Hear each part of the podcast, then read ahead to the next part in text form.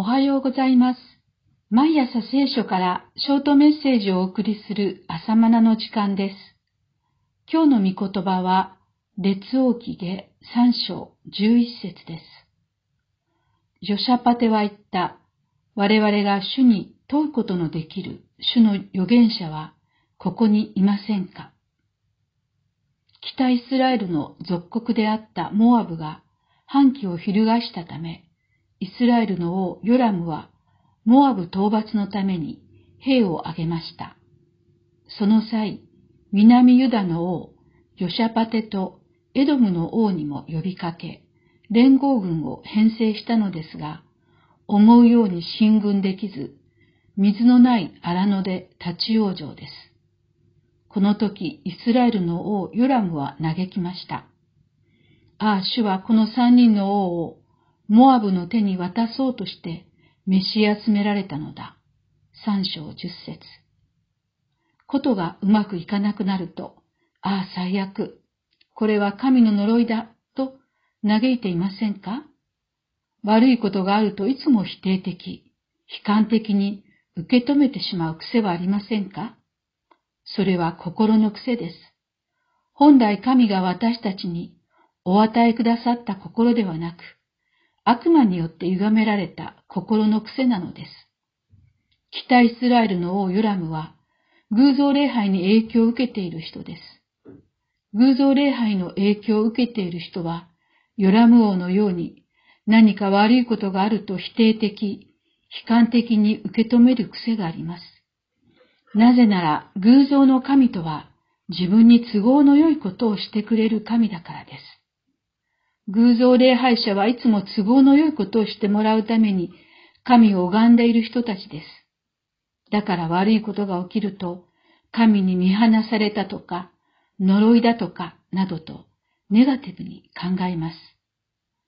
そこで神のご機嫌を取ろうと生贄を捧げるとか、神の怒りを和らげようと善行を積むなど、熱心になります。それが偶像礼拝者の特徴です。クリスチャンでありながら、これとよく似た発想や反応があるなら、その人は誠の神を信じながら、イエス様を偶像のように拝んでいる人です。偶像礼拝の感覚が染みついた人です。私たちクリスチャンは都合の良いことが起きるように願ってイエス様を礼拝しているわけではありません。良いことも悪いこともすべては神の見ての中にあることを信頼するものです。だから良いことがあっても有頂天にならず、悪いことがあっても落ち込みません。イエス様との信頼関係を深めるために祈ります。そのような祈りは辛い出来事の中にもイエス様の深い恵みを見出すことになるのです。このようなわけで偶像礼拝に影響されたヨラムは悲惨な状況を嘆くしかありませんでした。しかし、南でユダの王ヨシャパテはヨラムとは違いました。